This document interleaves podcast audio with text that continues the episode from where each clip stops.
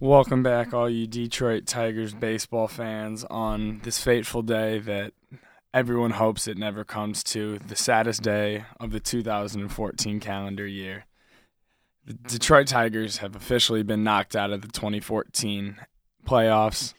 As always, with Richie Coslino, how how you coping, Rich? I'm co- I'm coping. It's it's been rough. Slow progress. Five stages of uh, grief, I think, are setting in right now, Tony. Certainly. Where, where, where on that spectrum would you say you're at right about now?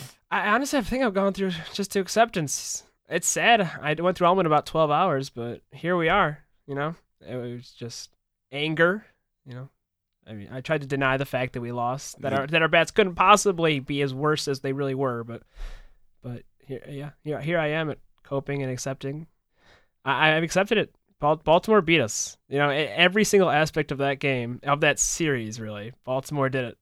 It was really, in my mind, it was just a microcosm of what this season was as, as a whole, boiled down into into into three games. Really, I mean, the first the first. We're gonna take. Do you want to take this game by game? You seem a little upset. So yeah, I, I am. I, I am. So forgive me if I'm a little flustered throughout throughout this this day. It's it's it's a really hard one for me. Uh, you you were doing this last year with I was Impact, I was so I was riding solo with this last year. I had nobody to talk to. Early podcast, it was myself and my my very smooth silky voice, but I was upset. I was choking up words. It was. See. And now here we are. You're, a you're, year you're later. A pr- you're a proven vet. You're you're like the Torii Hunter. Unfortunately. Of, of Impact and uh, here I am, Nick Castellanos, just in way over my head, but the show must go on, right? exactly, game by game. That sounds good. Let's so, so I mean, I think game one was horrible in the end, but it was the the scoreline twelve to three is totally misleading. What do you think? Yeah, well, well, absolutely, it's misleading. It comes to no surprise to anybody who watched the game and anybody who knows this this wonderful team that we call our own. Uh, that they were going to give up not not 12 runs in seven innings. I mean, come on, when you have Scherzer on the mound, you're expecting greatness, and, and he did do what he needed to do to a point. He what I think, and I'm going to multiple games now. What Scherzer failed to do, and what everybody failed to do, was go more than six innings, go more than you know more than what they did. And I think since you bring in the bullpen so early, that that was our issue early in the year. It's our issue in the postseason. I mean, when you give up three runs in seven innings, and then you go to the eighth inning and you give up eight. Eh, it's not Scherzer's fault, obviously, but it's just the bullpen's inability to get people out at all. I agree, and I mean, the Tigers were it was it was uh, four to four to three game going after Miguel Cabrera hit us. So so the Tigers were down four to two going into the top of the eighth, and Miguel Cabrera hit a solo home run, which should have been a two run home run but they uh, they put Ian Kinsler, uh, one of a million Brad Ausmus slash Dave Clark, Clark uh, decisions that I'm going I'm going to pull into question that I did not all season, and I hate people that do that just because it's the playoffs, but it I've never witnessed coaching cost uh, a series much like in my opinion like it happened this year, but back back to that Cabrera hit the home run, four to three, and then it's okay if if you can put up a zero in the bottom of that inning. Right. Then I mean, Vic. Uh, actually, Victor got out. JD is still up. It's it's a small bar, ballpark, a one run game in, in Oriole State in Camden Yards seems like a tie game, and so I mean, then Scherzer came out maybe for one inning too many. I thought he was going good. He only made a couple mistakes on the home run balls to Hardy and Cruz. Other than that, a bloop by Markakis was right. all they were able to get off Scherzer. It's but. a couple mistakes in a ballpark that those ball. I swear, the ball, something in the air in Camden Yards, those balls just sail on everyone. They were flying uh, all over the place. And I don't know. Hindsight's twenty twenty, of course, but I don't know if I agree with the decision to take out Scherzer after just seven and a third. I know that he he got doubled on by who was it, Andre De Aza. Uh, he got one man on, he got one guy out. I trust Scherzer to go eight innings. He was only at ninety eight pitches. Me too. I it's just there's a lot of calling for Ausmus to not get fired. I, that's so strong after oh. one year, but there is a lot of outcry, especially for this series. Ausmus needs to rethink his decisions, especially when it comes to the bullpen management. And I think that Scherzer should have stayed in eight. But uh, there's eight different things that they could have done better, and those are all eight of those runs. You know, the Romine error, the Scherzer not going in for longer, just That and that Romine error, I think, is so overlooked. But that, It's I mean, that deal. really prolongs the inning. It was still four to, was it four to three at that it point? was four to three. They, it was, they scored on it. Mm-hmm. yeah, runner on 2nd and he boots a routine ground ball to, sh- to short. If he fields that, there's a runner on third, two outs, and still four to three. Right. Who's the, uh, one more out is totally different than two outs with a runner on, and all and how loud it got in that ballpark, and all the different factors that were at play. Yeah, yeah. That's something that I'm going to bring up in game three. But the Baltimore crowd was just so much more into the game, so much more exciting than anything that was happening in game three in Detroit. It was. And I, think that's just part of postseason baseball. It's the reason the Cardinals go so far. It's the reason that, you know, KC is doing so well is because those fans are just so hungry for a championship. And in big cities like Detroit and even Los Angeles, they expect championships and we don't get them. Maybe because we're not happy that we're beating teams that we're supposed to beat. Maybe just the fact that we're relieved that we're escaping those games. It's just you have nothing to lose if you're Baltimore, but you have everything to lose if you're Detroit or Los Angeles. I agree, and that br- that brings it back to like the 2012 World Series, where it's just the this big powerhouse Detroit Tigers were supposed to run over San Francisco, and as soon as Detroit had to go into San Francisco and they lost the first two, I mean, the wind was just taken from underneath their sails, which is why Comerica Park could never got going in Game Three. Which, yes, as you say, this that deserves a it's a big discussion. I'm Right. I think game I'm- three is the biggest discussion we're going to have. yeah. P- Possibly game two, but I think it's more recent in our minds. but it's just I mean the Detroit was down 2 to 0 in the series and then they were down they were they never had held a lead in game 3 and we'll, get there. But it was it was really hard for them to to for them being the crowd to Yeah, get get fired up game. but whether but whether it's hard or not that's your job as the fans being okay we'll touch on it when we get there I think let's just say game game one, we expected a bullpen collapse. At least I did in one game. I said predictions earlier. One game I think is going to be lost by this bullpen, and I really wished it was just game one. and it was it was it, it was almost kind of relieving once it kept pouring on. Like once it was fi- once it was five to three, it was annoying. Six to three was annoying, but then it, it just seemed too fluky to be to to believe. Eight runs in an inning, and it was like okay, th- they got that out of their system, and then it was it was like a one to zero. I mean, you can come back in the last in 2006, 2011, 2012, 2013. So in the last four postseasons for the Tigers, two of them they lost game one of the ALDS in 06 and 11. Went on to win both those series. So there, there was no panic after losing game one. Right. I think if there was one game that had to be, you know, a loss, it was going to be game one in Baltimore. Uh, you know, excited crowd. Soria shouldn't have done what he did. Chamberlain hasn't had a good last couple months. Bullpen management, again, we'll get to that. Game two, I think, is a lot more indicative of what Ausmus should have done, especially after game one's disaster. But yeah, you're right. 10 3, 12 3. Once you get up to that point, you're like, okay, game one's done. It, it's over. Just let's move on. And I don't, I think Detroit did do that to a certain point. Game two, it's Justin Verlander, my my guy, who I who I called on and had total faith was gonna steer the ship correctly and And you were correct. He did what he to a to a certain extent, yes. He was shaky at points, but that's Verlander all year. You know, he, he stepped up as much as I think he could have, You know, yeah. He considering his year. uh, just an o- an overall stat about the series. Justin Verlander was the only starting pitcher to not pick up the loss. Scherzer, whether the bullpen blew both, uh, actually, yeah, no, whether the bullpen blew the games or not, Scherzer was still tagged with that loss because he gave up four runs and they were only able to get three. Right. What David Price pitched eight stellar innings with one ball that's four inches off the plate that drops into the shortest part of the entire yard in the dead corner and other for a two run home run from the person I hate arguably more than anyone else on this earth, Nelson Cruz. But game three, we gotta get we're gonna Okay, get back, yeah. back on track, Tony. I know. so so Justin Verlander, he you're right, I guess. Emotions are maybe I high, guess maybe I, guess. I, I was right. And that correct. he, he didn't he didn't pick up a loss. He did what he needed to do. And yes, it was only five innings, but he still could have qualified for a win and did after he left the game with a five to three lead. And then Sanchez came in, pitched the oh, fifth, and Anibal so close. pitched pitched the rest of that fifth inning, um, the sixth inning, and shut the door. Yeah, no, Anibal Sanchez was so good, and I really wish again Ausmus would have kept in Verlander for one more inning. He was at 100 pitches. Sanchez and Ausmus's decision to only pitch Anibal Sanchez 35. That's what he said before the game was I wasn't pitching Sanchez more than 35. Uh, doesn't matter what, which I completely disagreed with. I don't know if he talked to Sanchez about that beforehand, but Sanchez had 30 pitches after two clean innings with two strikeouts. This is October. This is the postseason. Why are you limiting a pitch count to a pitcher who normally pitches 100 innings a game? I don't care about the injury. I don't care about what he's done or maybe what he says he can't do. If you're in the postseason and you're a starting pitcher who has the ERA, you know, ERA leader in 2013, he is not going out there and saying, "Yo, coach, I can't, I can't pitch more than 35 pitches."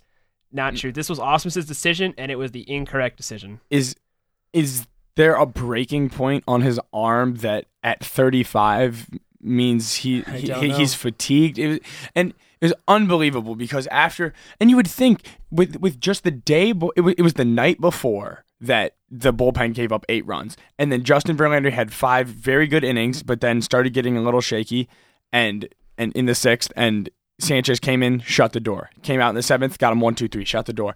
And and with it was twelve hours before because it was an afternoon game right. in game two. It was just the night before that your bullpen collapsed, and and you got someone who normally pitches a lot of innings cruising. I was talking with all my friends this should Ver, Verlander Sanchez. I don't even want to see Nathan. I don't want to see anyone. Yeah. Why, why not pitch four? He normally pitches like you like you just said six seven. I recognize he's not in in full health, but I mean he can pitch three four innings. And right when, when Joba came out, as good as he was in the first half, that's how bad he was in the second. Moreover half. than that, you say that the bullpen just collapsed the night before. It, more specifically, Chamberlain and Soria collapsed the night before. And what do you do? Where was Phil Coke in game two? Where was where was Al Albuquerque the entire series? Where were these guys who stepped up big? Phil Coke had a great August and September. Al Albuquerque, again, shaky, much like Chamberlain, but you know what? You got to see somebody who can pitch the slider Al. down and away. Every it's unbelievable. I cannot believe that he twice put in Chamberlain Soria and was surprised twice when in two games, I don't even think in 24 hours, these guys gave up an ERA of, of a 54, I think, was the bullpen's ERA at the end of this series. Chamberlain's ERA for the first two games of the series, for the entire series, was 108. 108. 108. Tony, what is happening? And Soria was at 45. I'm in. I'm speechless. It's. It, it was uh, to say it's inexcusable managed. is is is one thing, and we're we're missing. That's that's just the bullpen and Brad Ausmus and Jeff Jones, what what what have you. But there's Jones. there's a third base coach that you're. Rod Allen said it in Game 162.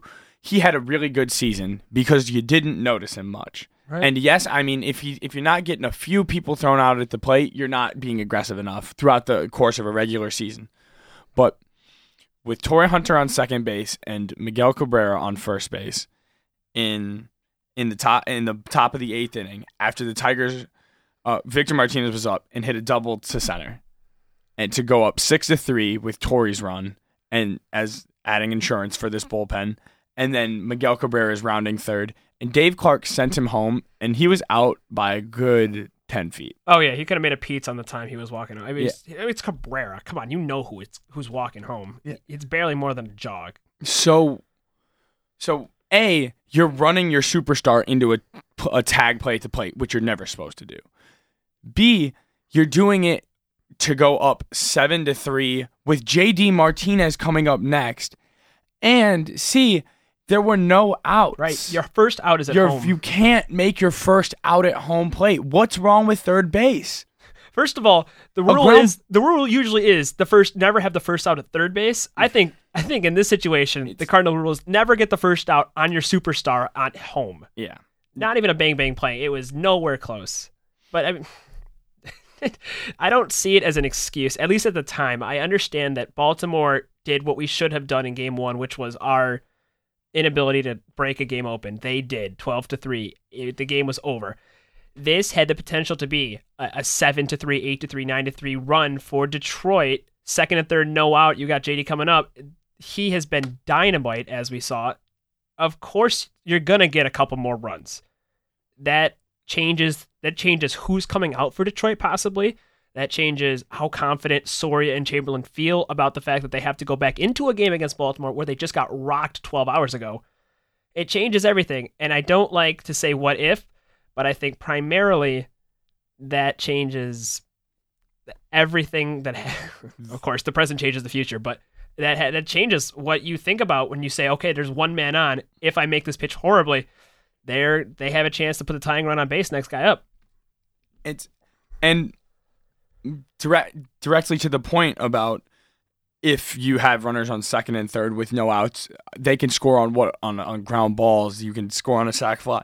JD Martinez hit a pretty deep fly to right field, right center field in the next at bat, and then Nick Castellanos did again the following at bat, right. which could be back to back sacrifice flies, which would make it seven three, eight to three, and with an eight to three game, I. You I mean, but why, why would we feel any more confident? Because you saw what happened in the bottom of the eighth. I, I think just, I mean, Ausmus needed to put them on a shorter leash, the bullpen, even in a six to three game, and he would have probably in an eight to three game too. But he didn't have when when I saw Soria pitching around who was it JJ Hardy who could not he did not have control whatsoever and this is going from the top of the eight to the bottom obviously but when Soria relieved Chamberlain for the second time in two nights Soria who is a control pitcher doesn't have the strikeout power which is blowing guys away. He's putting it in the corners and they're making bad swings. He had none of that. He I think he walked Hardy on 5 pitches. Mm-hmm. it was atrocious Nobody was warming up in the bullpen for Detroit when that was happening. Ausmus either was not aware of the fact that he wasn't hitting his spots or just didn't care and assumed that that 2 point whatever ERA in Texas in June was going to help him in September. It didn't. It didn't in game 1, it hasn't again in game 2. And then you put a meatball to the very first the very last person you ever want to put a meatball on the first pitch in the postseason. Detroit knows Delmon Young. Jeff Jones came out to talk to talk to Soria about Delmon Young you have the scouting report on this guy because he played for your team for three years in the postseason. It's it's absurdly clear what you don't do, and the first pitch this guy doesn't.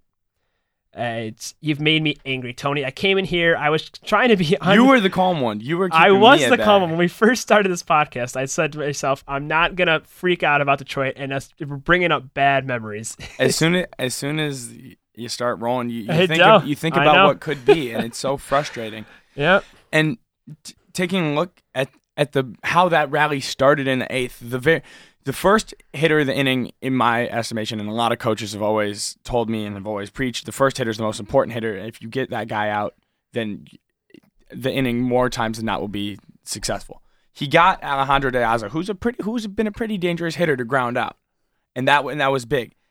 And then you hit Adam Jones. How he you, there's no need to be pitching that inside that aggressively where you, you make a mistake. It's a six to three game. If he takes you out of the park, so be it. You don't have to be perfect. And then you hit him and create a rally with Nelson Cruz up. Right. It's just the worst time to make a mistake is right before Nelson Cruz, and I think we've right. seen that multiple times again and in the series. It's just very sad. Too many times, and then Cruz did, was he, he showed mercy and only hit a single. Yeah, only found somehow the single. He didn't find the edges of the ballpark, but then, not not today at least. Not in game two. And then of course Delmon Young, but it's just ridiculous. Delmon Young, who's who doesn't do anything during the regular season, whether he's up to plate up to to the plate or not. He was, I mean, he did that in 2012 with Detroit, did it in 2011 with Detroit. We should know. It's not even worth talking about anymore.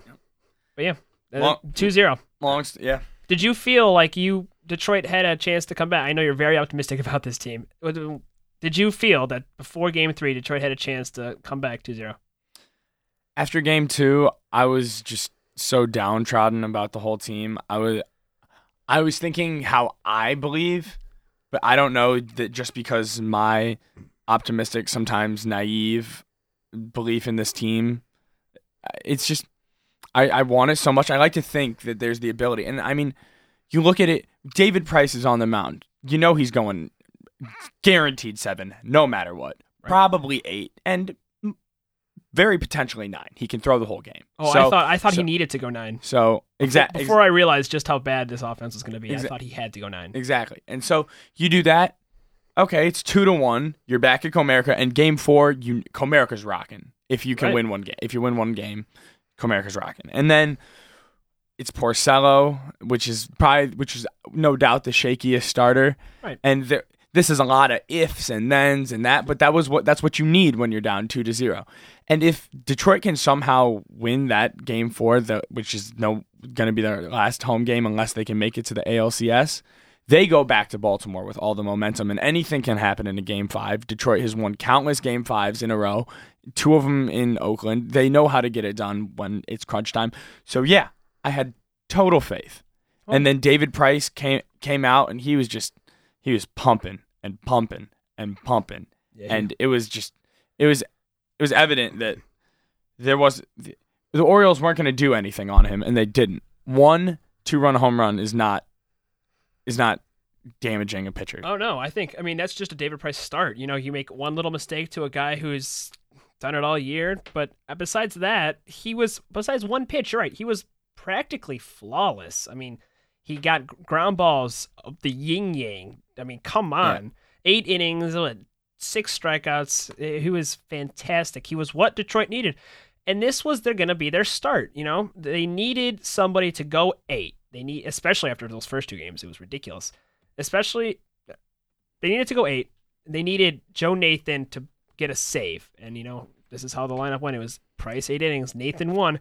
I think the last thing we ever expected was for every single bat to go absolutely dry when we needed it the most. And this is what we said before the podcast: is they Baltimore beat us in every single aspect of the baseball game. It was bullpen game one. It was base running combined with bullpen game two, and then it was offense and really got outdueled on the mound in game three. And it was, I mean, every single part of it. Baltimore was better than Detroit. They earned, they earned the sweep. As sad as it is to say.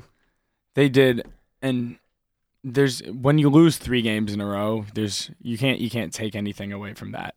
With the collapse in game two, game one they they had they led from start to finish, and then game three you can only score one run. You can't expect to win a game with one run. Right? Oh, I But- was, I was just no. Go ahead. You're right. But what I'm going to touch on is what a lot of as, as people in my in who are in my crowd refer to use the term salty. A lot of salty and just upset, bitter fans who can't accept losses. Well, what will they start to do? They'll start to blame the officiating in in like other sports and the referee. True. And I never thought in baseball with new replay I was going to have to imp- implement that sort of idea. But I mean, it happened with Romine right. and the ground ball and that and the and the, the drag bunt with two outs and that he beat out and that the tie goes to the runner. And you know this old baseball adage, tie goes to the runner. And Yeah. the replay showed it and you heard the announcers discussing how it clearly shows that this is a tie. However, because he was ruled out on the field, a tie doesn't really feel like it's overturning the call. Right. I mean, I think it was just the fact that they called it out first. That was the issue with them. But I mean, that it, they took a long time to look at that replay. First of all, that was a good couple minute replay, and every time they showed it on the big board, it was a little bit closer. And I don't know the exact rules for replay, but the fact that his glove wasn't closed when that ball went into the mitt because it looked bang bang. It looked as that ball hit the leather, he was closed or he was on the base. And I don't know if you have to close the mitt to maintain possession of that ball, but if he if you have to, he was safe, I think. I mean, that's just my personal opinion about it, but it was very very close. Uh, That's that's as close as it gets. And if you want to talk officiating too, the fact that and I was I haven't like I said this yet, but I had the distinct pleasure at the time of going to game 3 so I got to see the on the field stuff, but that also means that you miss a lot of replays. And the Don Kelly, where he runs back to second base after kind of getting caught in a pseudo pickle. I don't know what Scoop was doing, whether he thought it was okay to sit on a Detroit Tiger, but the fact that he drops the ball, we have extra officiating in left field and right field because it's the postseason.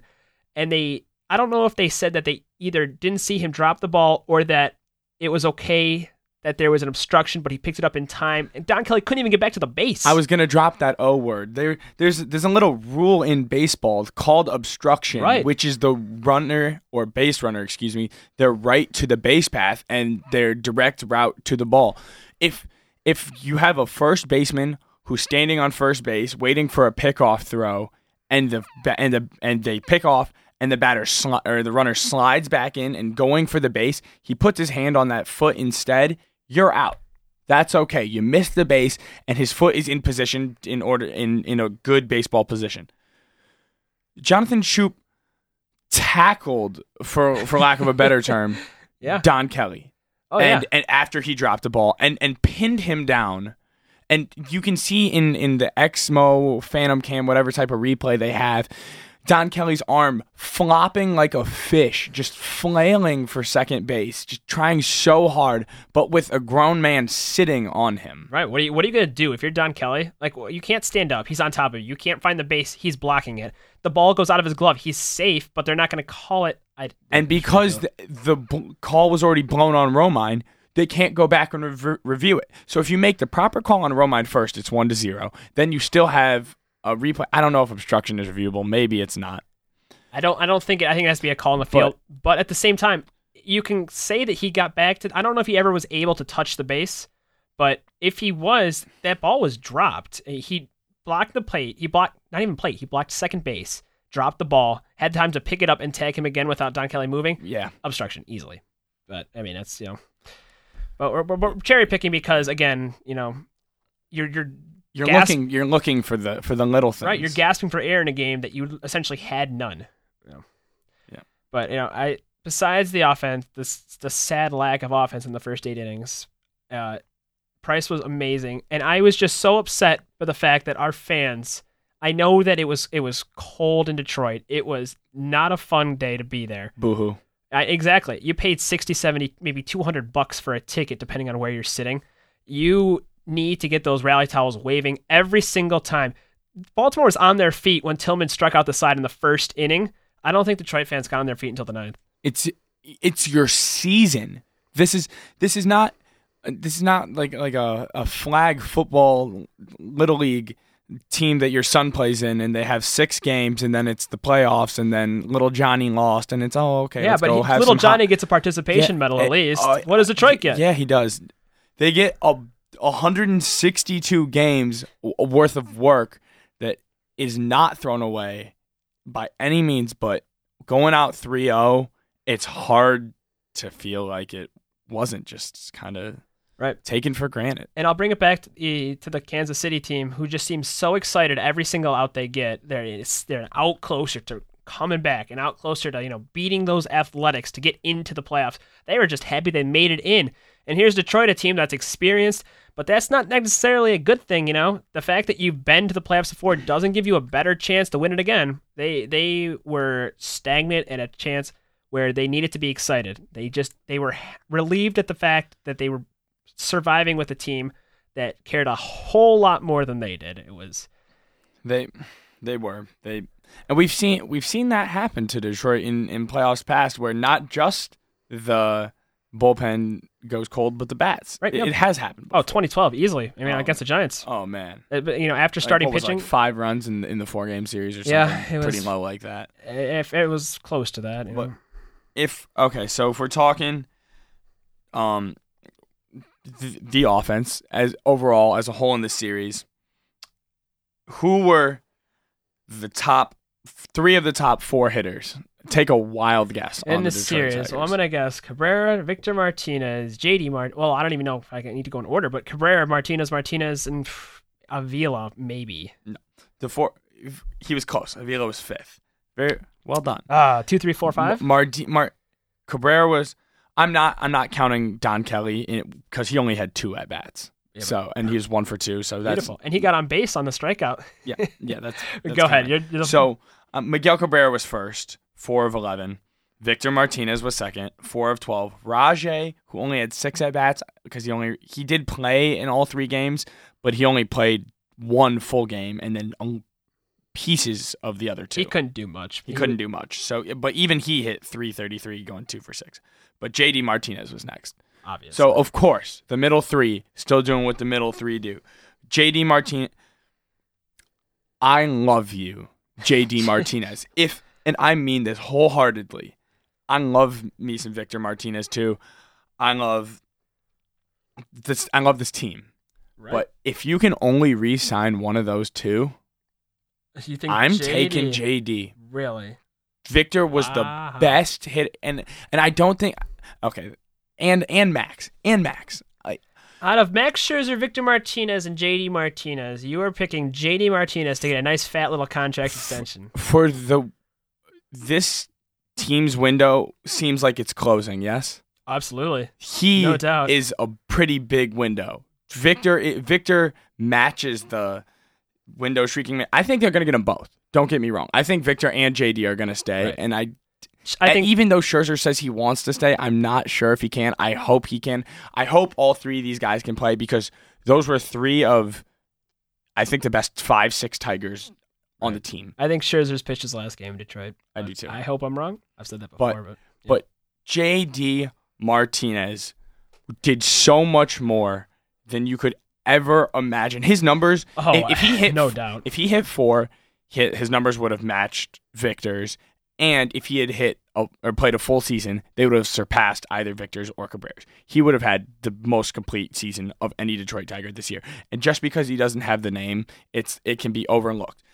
I knew, and I mean knew, that JD Martinez was going to get a big time hit yesterday. I said going into the ninth inning, I'm sitting with all my roommates. We're all just slot like just heartbroken about as downtrodden as we can be. I and but I've I've seen this before, and it's not over till it's over.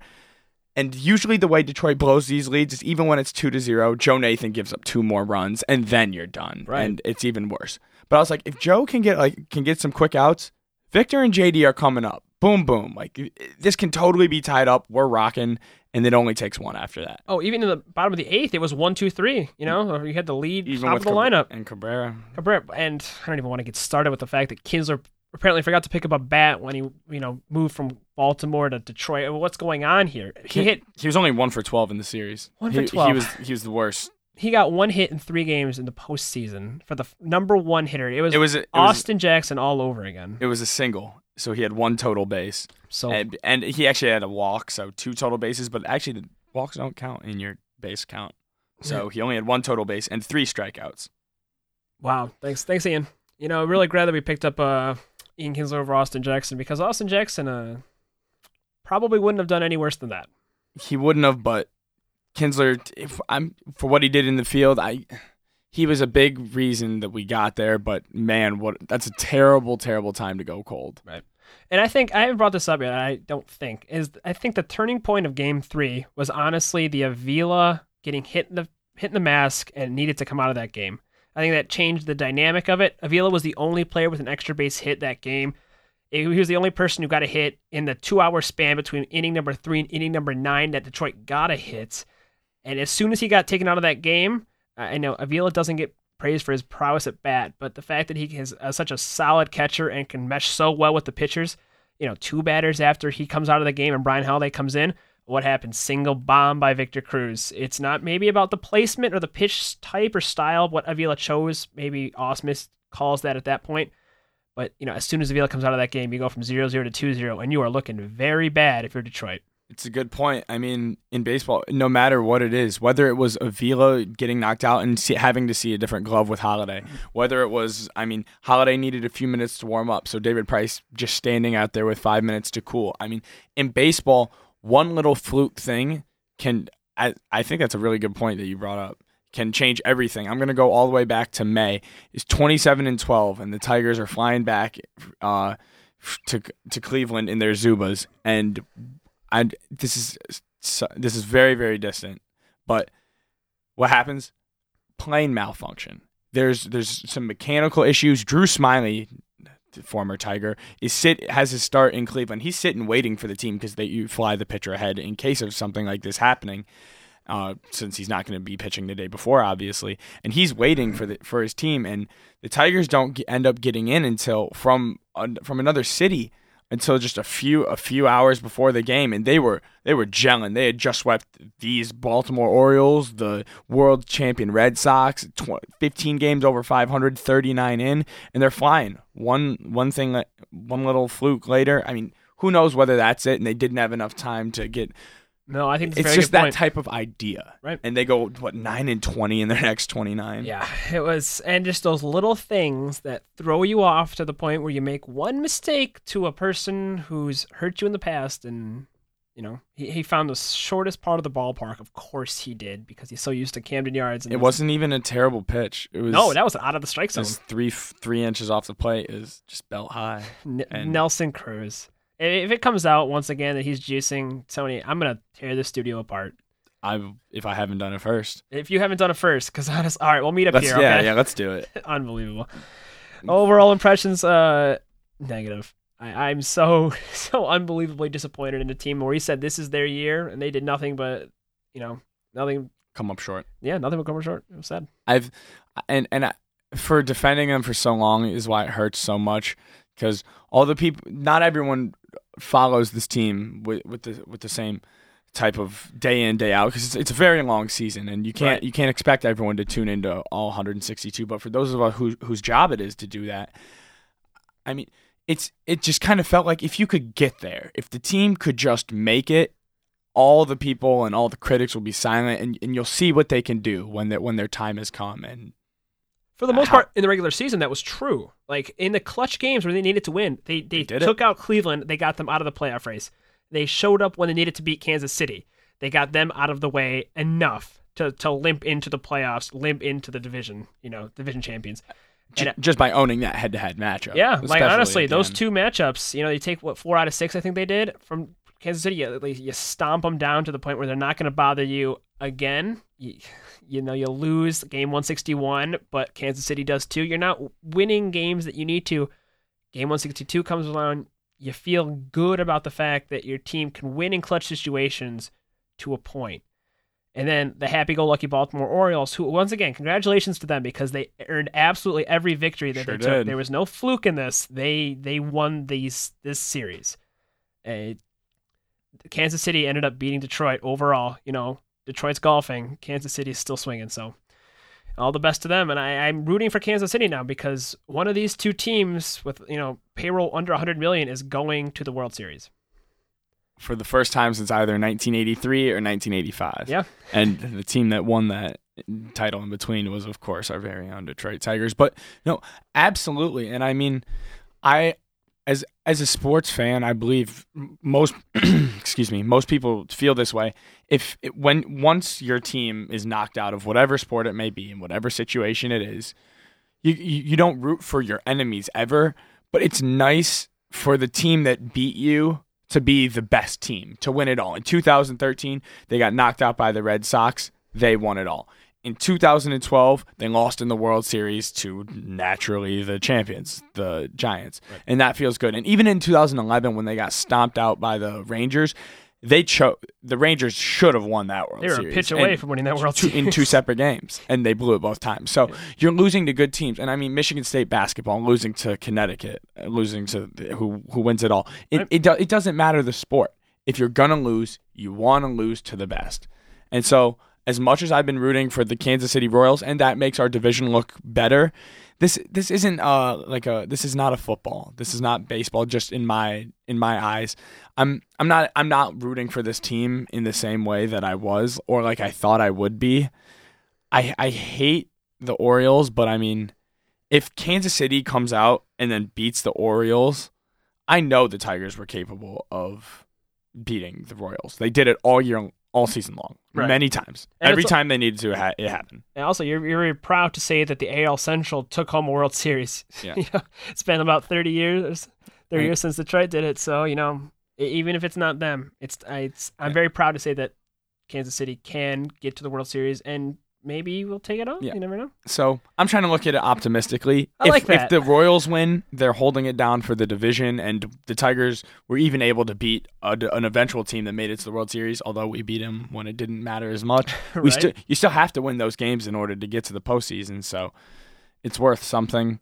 But and if Baltimore wins, which as I'm saying, I would prefer, which I can't believe I eh, do, but that's just as I think about it, that's just how I feel. Right. Um, then it's like you you lost to the best team who was playing the best ball. Right.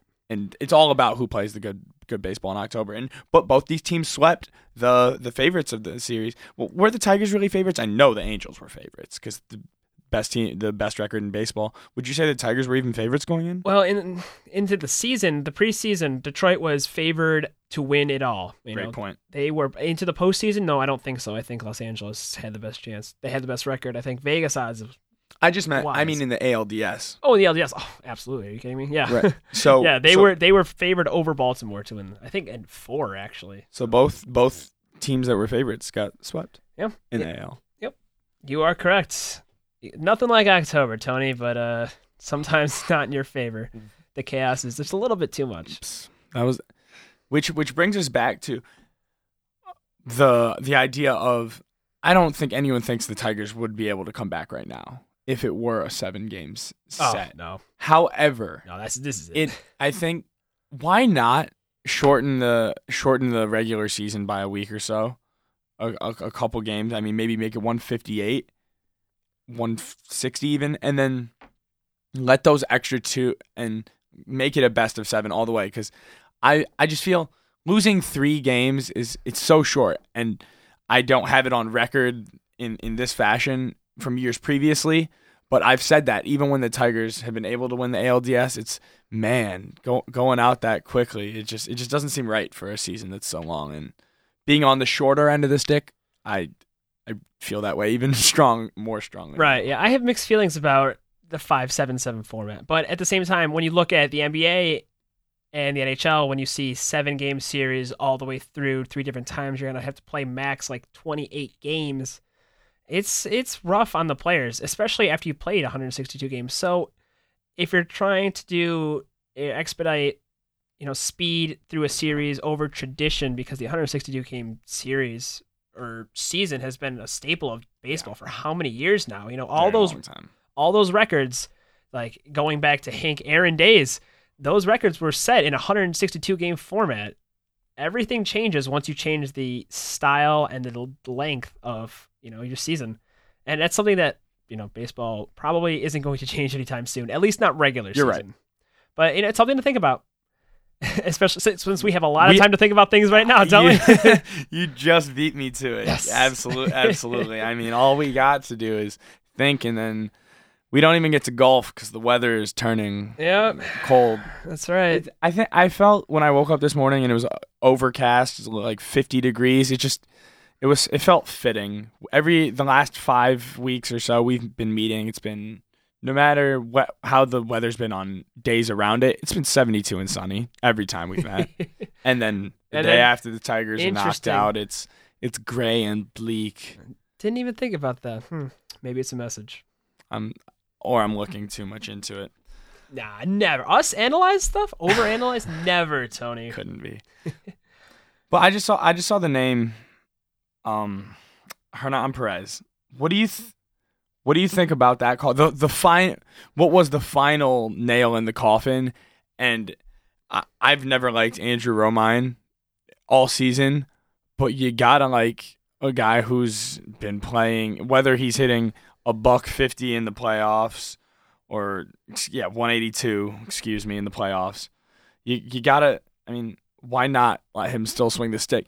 For for no other reason, he's fast and can beat out a can beat out a double play ball Right. if he puts it in play. He can bunt for a single ish, as we saw earlier in that game. How many He can handle the bat. how many at bats? This is the second time in two games or three games that they put Hernan Perez in a situation where he needed to come through in the clutch. How many at bats did he have this year? Like eight? No, he had five at bats in the regular season. Yeah. What are you doing, Hernan Perez in a in a bottom of the ninth, game three situation, do or die? He is not prepared for this. He's 23 years old. At least Andrew Romine is used to the situations where there's pressure. I know he doesn't always come through, but trust in your players who have been playing with you for three or four months. Hernan Perez is not that guy. N- Again, another. no chance. And if somehow he does come Oh, through, yeah. you are lucky. You're not right. You're lucky. Ausmus has had some questionable decisions, and I am open to the idea of Mr. Ron Gardenhire. As soon as that Whoa! Did you I not think about I- that, Tony? I can't believe that this that- this is the only I reason didn't I, make that leap. only reason I think about maybe Ausmus isn't the guy for Detroit because Ron Gardenhire. I know you don't like it, especially AL Central. He's been that ugly Santa Claus face for us for ten years. I understand it, but at the same time, he's a top ten manager. He brought the Twins with us. He beat us in 2009. He's the guy who can do it for the Twins, a team that really isn't all that strong, and he hasn't done it in the last few years, sure. But the fact that they ditch Ron Gardenhire, he's not the problem in Minnesota. That was a beautiful sonnet. That probably didn't meet the parameters of a sonnet, but there, that was more than a poem. That was Close excellent. enough. I'm the reason I the reason you watch me cover my face is because I wish you hadn't brought that up because it's such an excellent, valid point that Dombo and Co need to they need they need to think about that this off season. I mean, Yep. wow. I know. You jumping ship after one season is never the is is too short. Right. Under pretty much any circumstance. However, Exactly.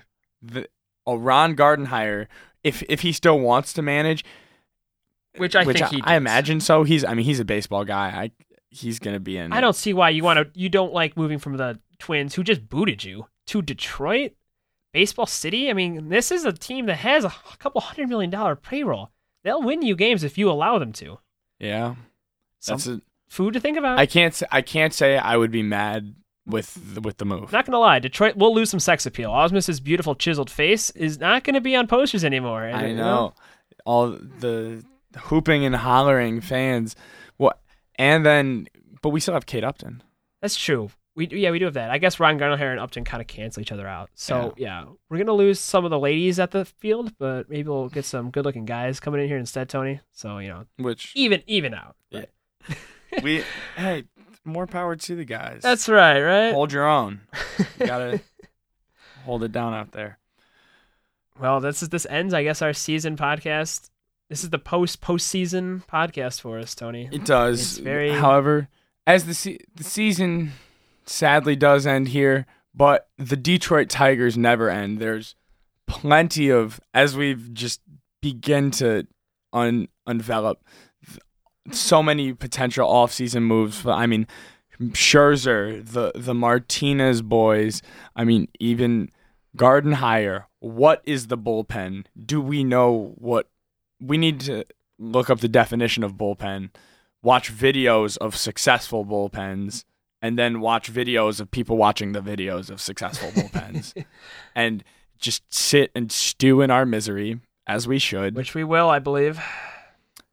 And then I'll go try to meet David Price on the golf course because I hear he's got a pretty nice drive. Really interesting. Maybe I'll join you. Yeah. You're welcome. You're invited. Thank you, Tony. You're invited. I Well, appreciate that. again, thank you to everyone who tuned in with us for the entire season. I hope you had as much fun as we did. It was a great ride. Absolutely. For for Richie Cozzolino, I'm Tony Garcia. Go Tigs.